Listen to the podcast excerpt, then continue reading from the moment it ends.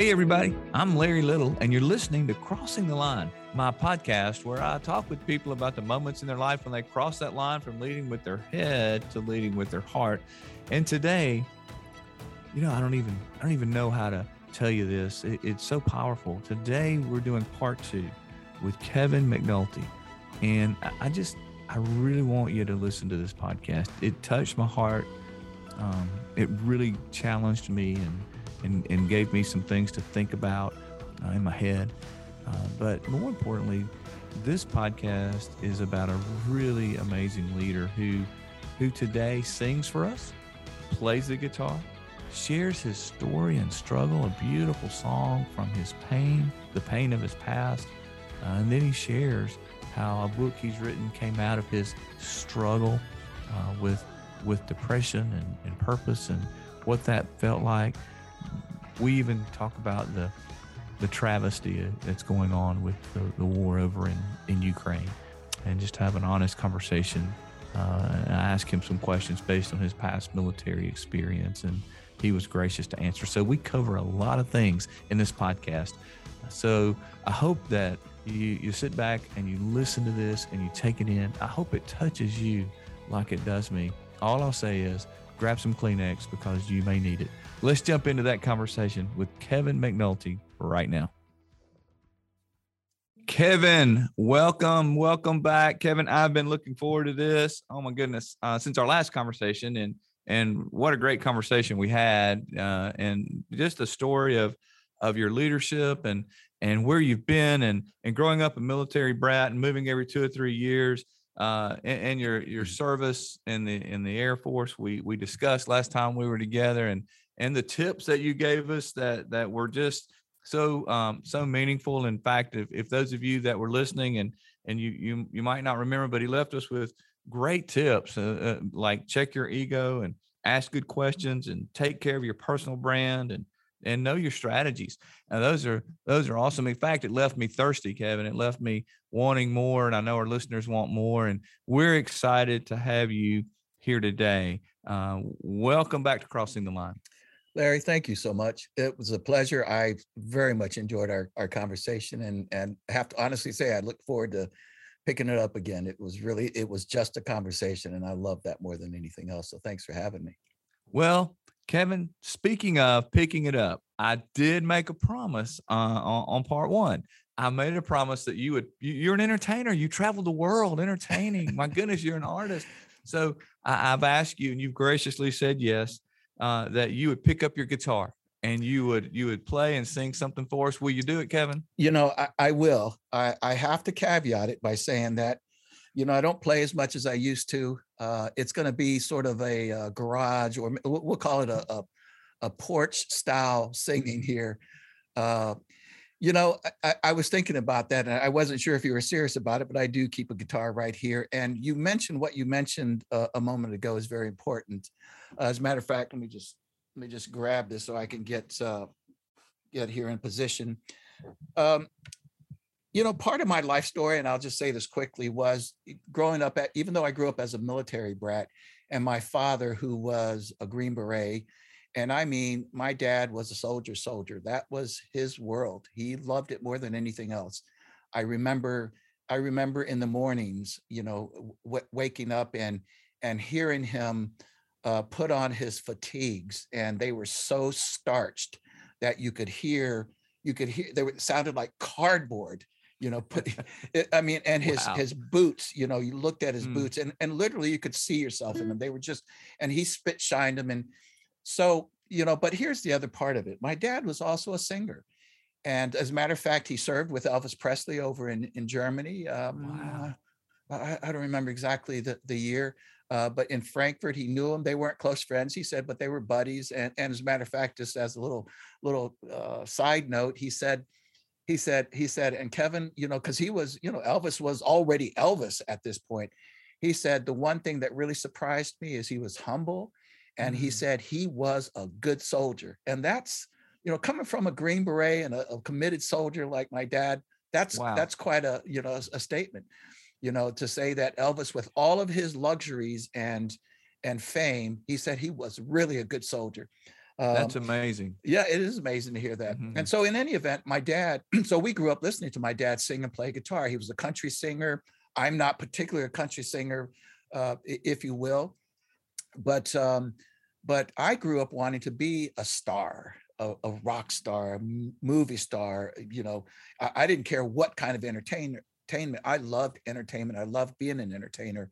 But, and I guess I got it from my dad, but I grew up listening to him. He was an amazing vocalist, amazing vocalist. This is not just Kevin, his son, saying that. He could have easily been a big star. His voice was so beautiful. He had this nice big range, baritone to first tenor. I mean, it was just absolutely gorgeous. But he was a soldier, and that's what he believed in. So I remember sitting around all different places around the world, Germany, Fort Bragg, wherever we lived. His special forces buddy would come over, and they'd sit around and have Jim Beam, and he'd play the guitar, playing all the hits, country hits, old school country.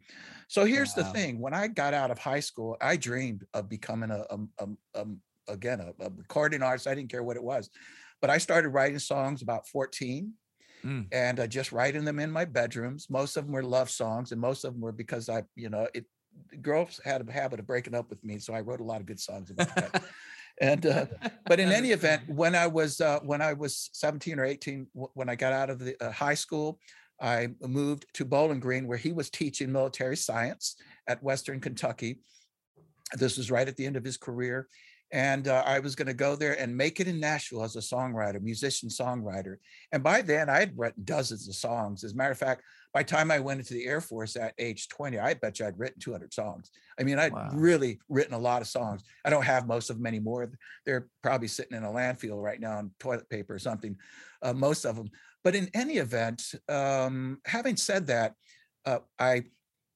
I get to this area, and it was only 1 or 2 days that I realized I was woefully not ready. I wasn't even close to what I needed to be in order to become a recording artist, and hence I ended up going into the Air Force.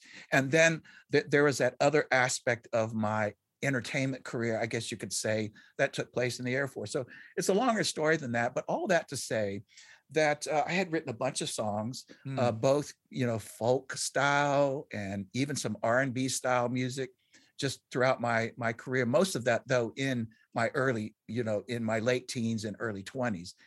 And my dad, but here's what's interesting. My dad, as long as he played, he wrote one song, and I'm going to sing it for you today. But here's the thing. The backstory on the song is incredible.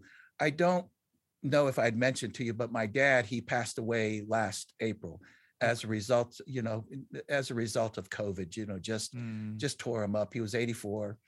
And the last time I sang this song was actually at his funeral. Oh my goodness. I can already tell I may not make it through this song. So if I don't, then it'll be what it is. Yeah. Right. But here's the thing. The song he wrote, I believe, in 1968, he had been shot in Vietnam, and he went to a hospital. It was either in Thailand or the Philippines. I don't recall exactly. I believe it was in Thailand, and he wrote this song on the hospital bed. Oh my goodness! And it was written to my mother, and he wrote this song as a letter. So what you're going to hear is the verse one is him writing a letter to her. Verse two is her writing back to him. And then I know I'm not going to make it through it. And then they divorced. My mother died when I was 16 in 1975. They had divorced 1 year before that. And after she passed away, so she was 40, 41 when she passed, many times throughout the years after that, my dad expressed his deepest regret in divorcing her. And how much he missed her. She was Puerto Rican. She was from the island. She was just a beautiful, quiet, warm soul. And but anyway, so he wrote this song, and what I did is after he passed, I wrote the third verse, and the third verse will make a lot of sense to you when you hear it. So, oh my goodness, we're just gonna see. I don't know what's gonna happen here. I can already tell. I thought actually, I'll be okay if I try this, but it may not work. But we'll see what's gonna happen here. So, the song is called "Leaving You All Alone." Wonderful. I'm not gonna make it.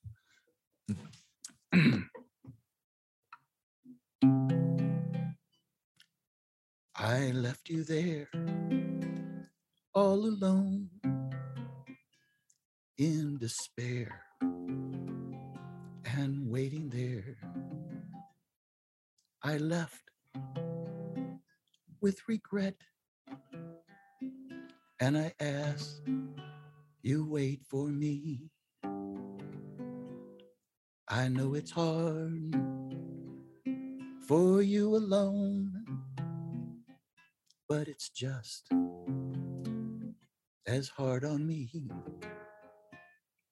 Please wait for me, my dearest one. Please wait for me.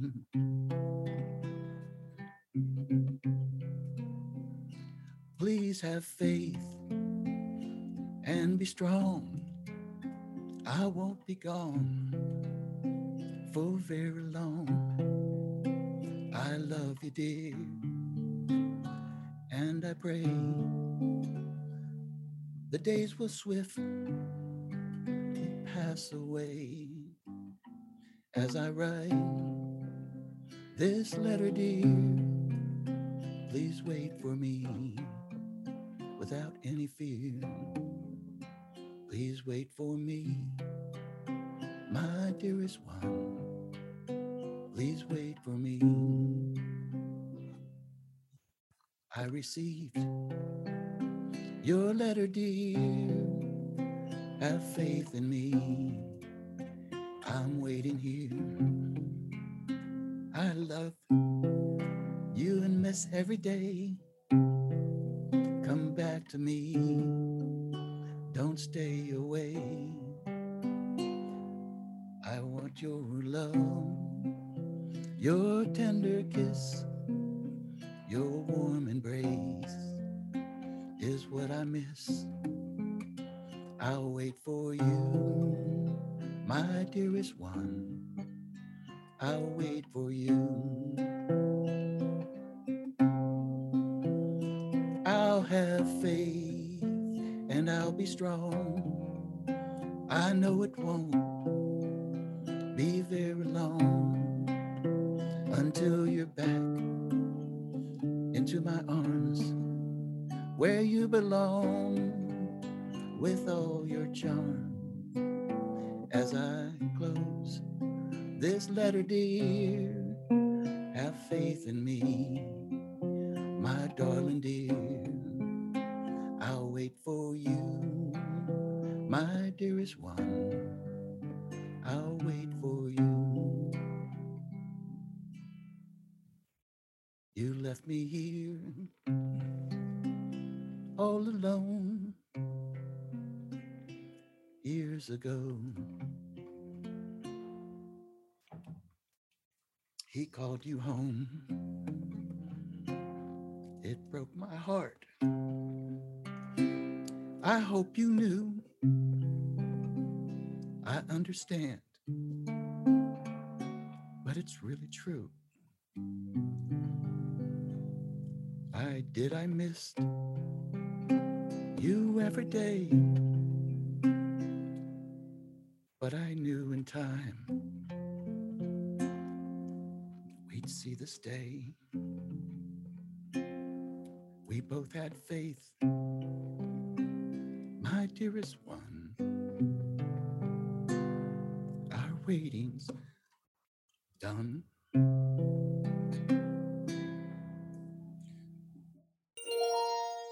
I wanted you to know that that was incredibly difficult for Kevin. It was a very meaningful and personal song. I'm so appreciative of Kevin for sharing his heart, singing his heart. So I wanted to take just a moment so that you could digest that and know that it was significant that he shared that with us. It was authentic and transparent, and I'm really grateful he shared such a meaningful song that was so purposeful to him with us. Woof. Oh my goodness, Kevin, thank tough. You. Well, what a beautiful song. What a beautiful tribute. And for you to share that with us is truly special. Thank you. Thank you. That's my pleasure. Folks, that's what transparency and authenticity and it looks like in a great leader. So thank you for sharing that incredibly meaningful song. Thank you for having me. Wow. Having me doing it, you know. It's beautiful. Whew. Just beautiful. Wow.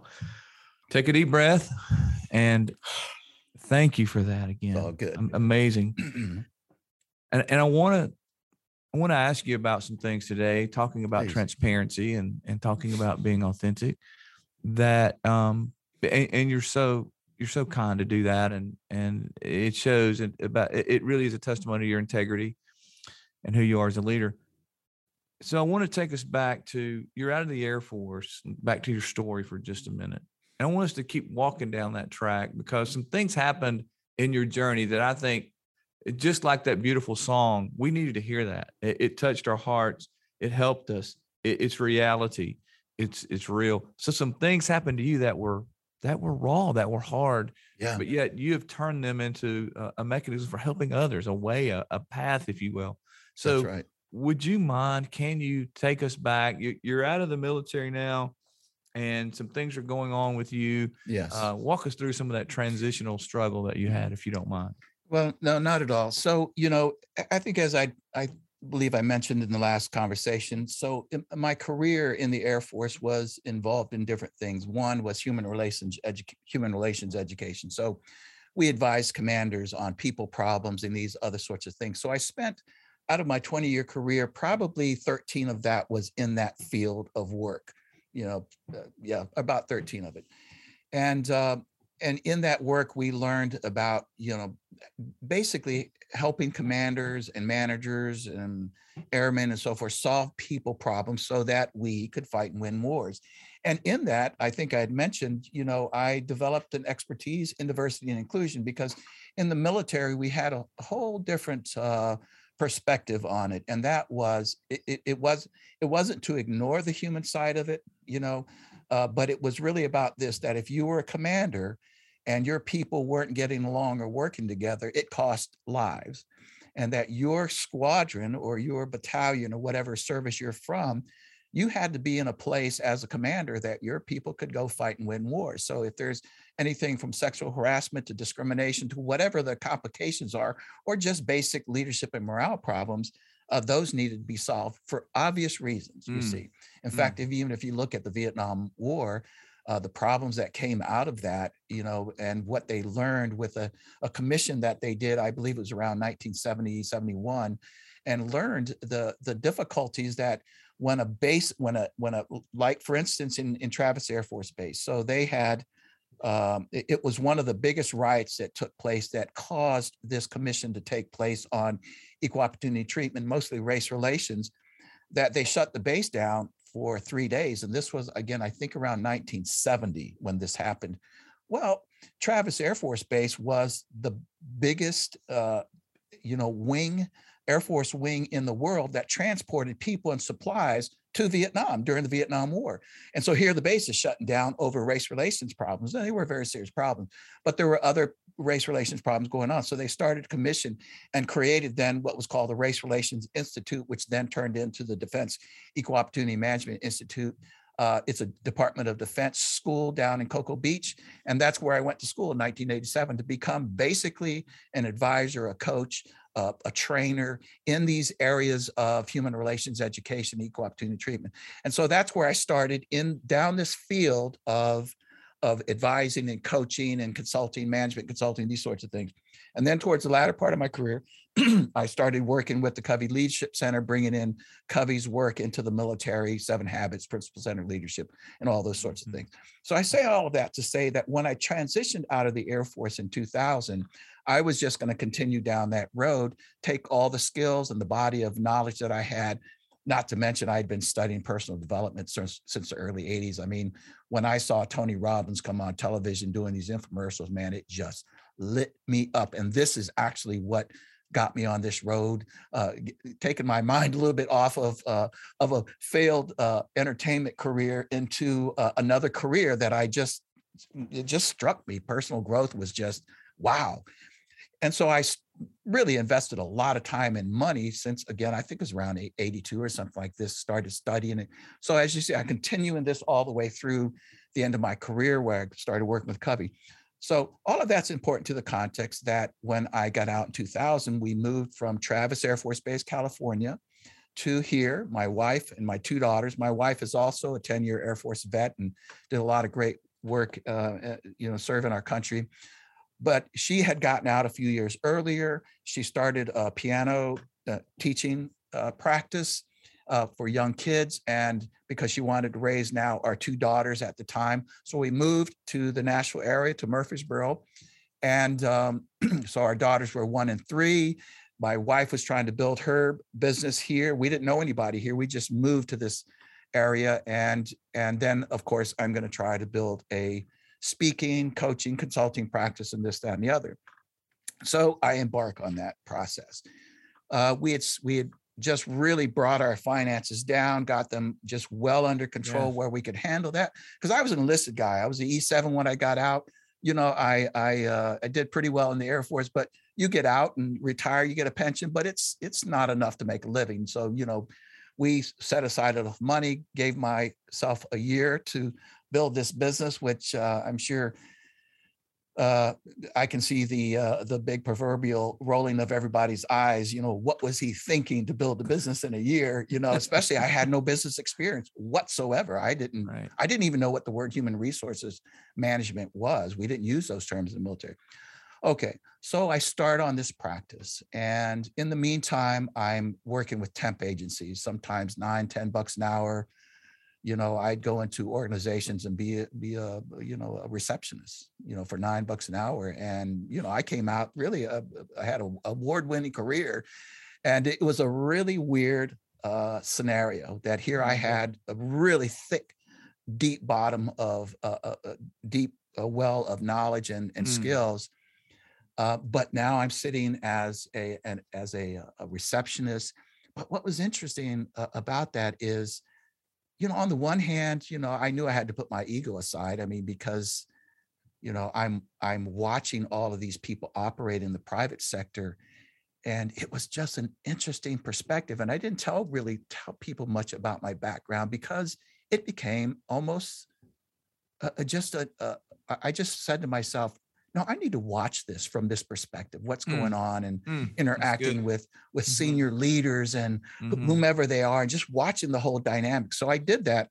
Well, after about a year of trying to build this business and you working, you know, temp jobs, it wasn't working. It wasn't happening. I realized just how woefully weak I was when it came to building a business. And of course, you know this better than anybody else, that, I mean, you can be as skilled as you want, but you got to attract customers and clients. And I had no clue about that whatsoever. I mean, I did, of course, I read books and I did all these things that I thought I needed to do, even had a bit of a mentor. So anyways, about a year into that process, Larry, I started getting very concerned because we were running out of money, and obviously we needed money.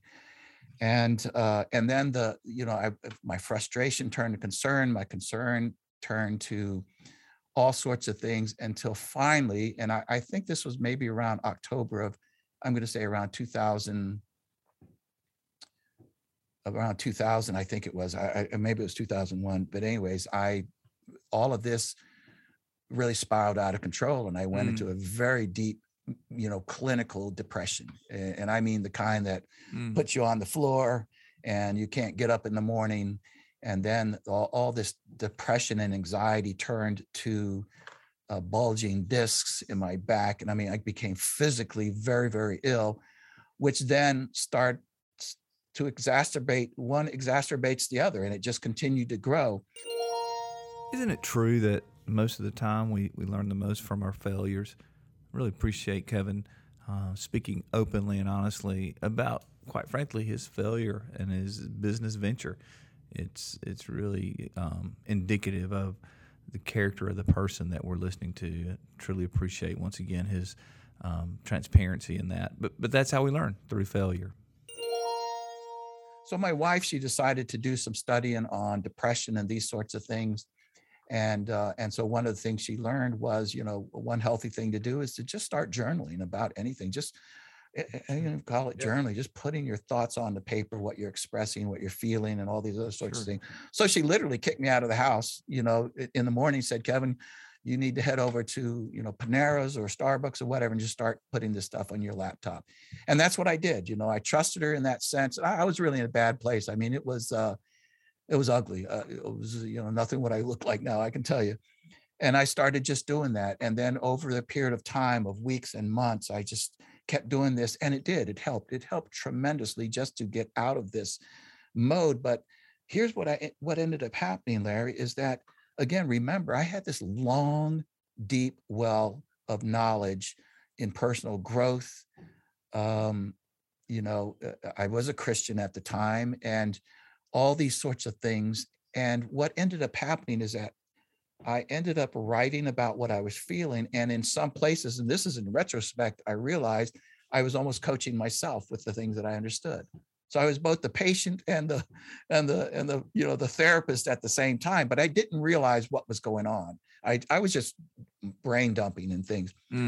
So in any event, I brought this, after a month or two of doing this, I decided to walk across the street. I had it printed out at one of the print shops. I took it home. I said, I was just telling Jane, I was feeling much better. And I just appreciated that she really kind of pushed me to do this. And so I said, and, you know, just here's what I've been writing about. I mean, we were both kind of open books to each other in any event. So that night she read it and got up the next morning. She said, Kevin, you've been talking about for a few years about writing a book, and here it is, you know. Wow. Here's, you know, people need to know this stuff that you're feeling. And how to do this transitioning from major life transitions and so forth, but here's the thing. Here's one of the biggest things that I learned there out of this. So anyways, the book was born out of that. It still took several years later to write it because, again, I mean, I was a pretty good writer. Wrote a lot of heavy duty reports and summaries and these all the sorts of things. But I actually didn't think I'd ever become an author. I just thought it was too complicated and just beyond my abilities at this point. So in any event, but here was one of the big things lessons that came out of that. At some given point, I realized that the entire time when I started becoming frustrated that whether I'm speaking to myself, in this case, I was, yes, sort of speaking to myself, but really speaking to God. And I remember I was complaining to God, and I was literally using these words in my head, maybe even out loud, you know, God, why are you doing this to me? Why? You know, I'm trying my best. And I mean, I just complained. And as I started writing and thinking about all these things, I realized it was a pivot. It was a huge moment in my life when I realized that after I started coming out of this depression and anxiety, I started praying more faithfully. And I remember realizing that all along I had been asking myself and God completely the wrong question. What Kevin's about to give us is truly priceless. He's about to give us two questions. And if we would ask these questions appropriately and personally, they could literally change our lives. I think this is one of the most powerful things that I've heard in a long time. Listen to what he says right here. This is the lesson that I learned, that the question changed from why in the hell are you doing this to me to God, what are you asking of me? What do you want me to do? Wow. And again, you know, we can take this even out of the religious context. You're right. And back to what I had commented on the first episode was this concept of asking questions. And of course, I've studied much more since then, realizing it's not just the questions you ask as a leader. It's the questions you ask yourself as well. Again, you can think about this in the spiritual context if you want, or you can speak of this in the secular context to ask yourself, you know, why are you doing this to me? As opposed to, you know, what are you asking of me in any context? That's a completely, because that question, that second question is one of curiosity. That's right. Your mind decides, you know what? I need to go discover that answer. The other one is nothing more than a complaint. Wow, that's so Truly. Good. And Kevin, you actually wrote this book out of your pain. So Correct. Out of your pain comes a book to help That's others. Right. That's and exactly right. So many times I find that the deep, rich writings come from our struggle, come from our pain. And so congratulations to you and to your wife, brilliant that she is, that says, look, yep. let's start doing something. And, yep. and when That's you found right. that you were doing That's something, right. you amazingly had this book. And then I love your change of perspective of asking, what are you asking of me? That's beautiful. It really is using curiosity. It's being humble enough to say, instead of being defensive, instead of taking that first question you said was a defensive posture, why are you doing this? An open, curious posture. And boy, that's just another example of great leadership. You can think of that in the leadership context very easily, of course, from the standpoint that leaders who may struggle with, let's just say, employee engagement, or let's say with how their employees view them, with morale problems.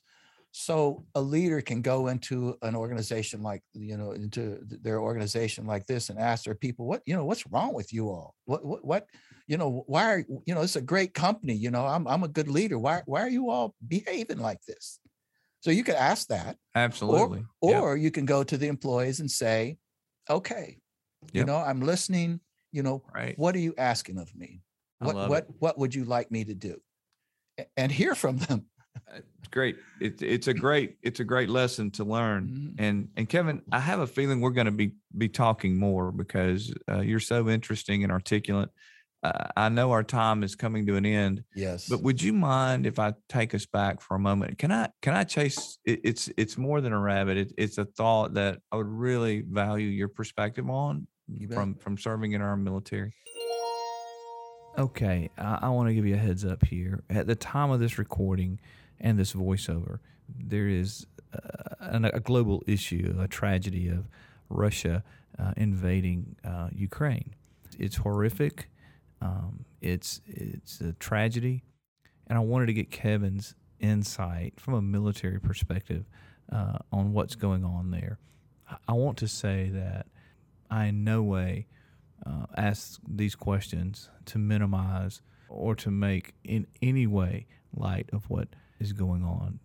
But instead I ask because I want to know how we can prevent such a thing in our culture, how we can not only learn from it, but prevent. And also, obviously, we will continue to pray and I hope support the heroic people of Ukraine with a heroic leader. And I hope that we can all get behind the concept that these people are fighting for their lives, livelihoods, their businesses and their homes, and that we can offer our prayer and support for them. So I wanted to say that before we get into the next section of the podcast. You spoke of the chaos and some of us, and I do remember, I was young, I was a child, but in the late 60s and then the early 70s, the chaos that our country suffered from with the racial issues and the war in Vietnam, as you've mentioned, and what that does to the military and the morale. But, we want to learn from our history. We want to learn from our experiences. Yeah. I'm wondering if I could just take us down right now as we are recording this podcast. There's another war going on in our world, and the Ukrainian people are rising up heroically under a hero of a leader in President Zelensky, and he is with the people. He is there helping and leading. We talk about leadership, and I don't want to minimize death and horror of war because you know it better than anyone, and you know it better than I do. I do want us to look at this and learn and look at this. And right now we are praying. We are wondering what we can do tangibly to help these people who are in the fight for their livelihoods and their families and their homes and their businesses. My question to you is, Kevin, with this war that seems purposeless, one side you have people coming together heroically, and the might of Russia, you know, I mean, they're right as we speak, yeah. They're, you know, they're circling cities and marching through with, you know, with their weapons that are superior to what mm-hmm. the Ukrainians seem to have.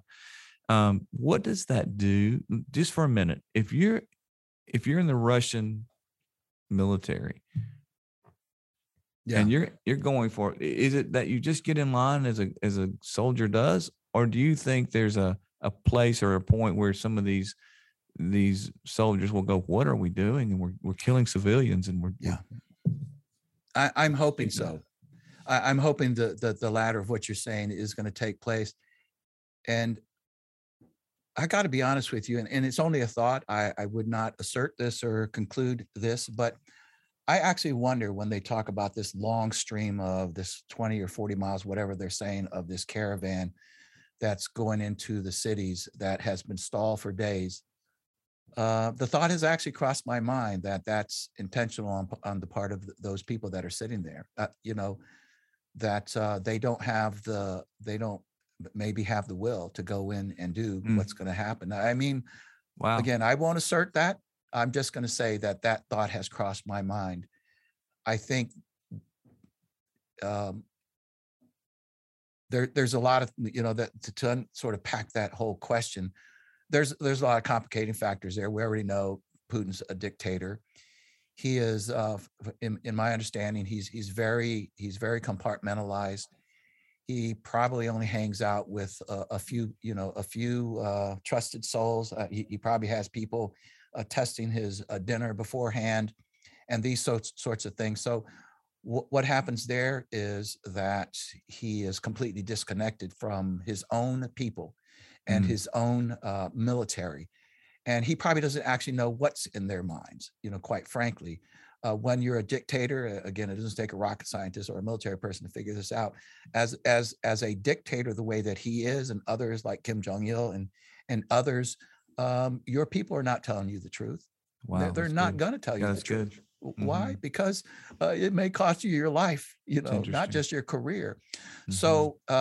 So what you essentially have is probably some sort of a sociopathic person who's decided that he, you know, whatever his motives are, I mean, some say it's to bring the Soviet Union back or whatever that is. And so he's pushing that out there.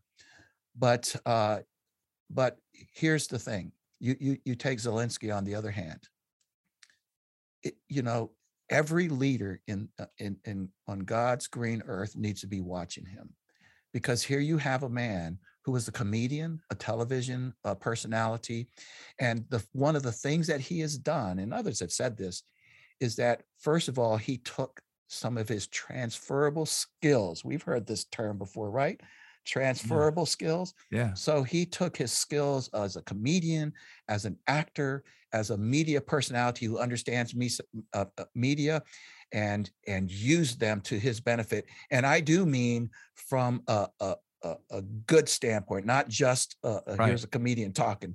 This man has some depth. So start with that as leaders, what are your skills? You know, what skills can you use to improve your situation, your organization, your department?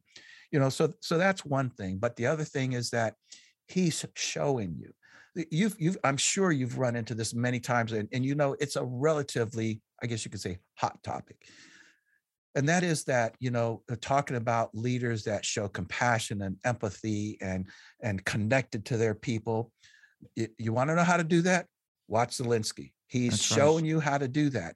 He's doing everything from what I can tell, what I understand, both militarily and from a soft skills leadership standpoint. He's doing everything right. You know, he truly is. And we talk a lot about leading with our head and our heart and crossing yes. that line. And Zelensky Bam. Is what an example of inspiring his people, being there with him, but at the same time executing some really strategic, brilliant moves with an inferior army, with less numbers and those kinds of things. Our military, yeah. I'm amazed at his leadership. And once again, I don't want to minimize the horror of death that they are experiencing. Yeah. I am amazed and inspired by what he is doing and what the people of Ukraine, how they have responded and stayed and fought for their homeland. Yes, but they can't see this now, and I completely agree with you. It's easy for you and I to sit here and talk about this and realizing that they're under an immense horror. But what I suspect is that the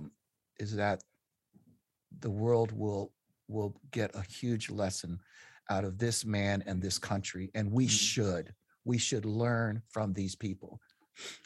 May it be so. Thank you, Kevin.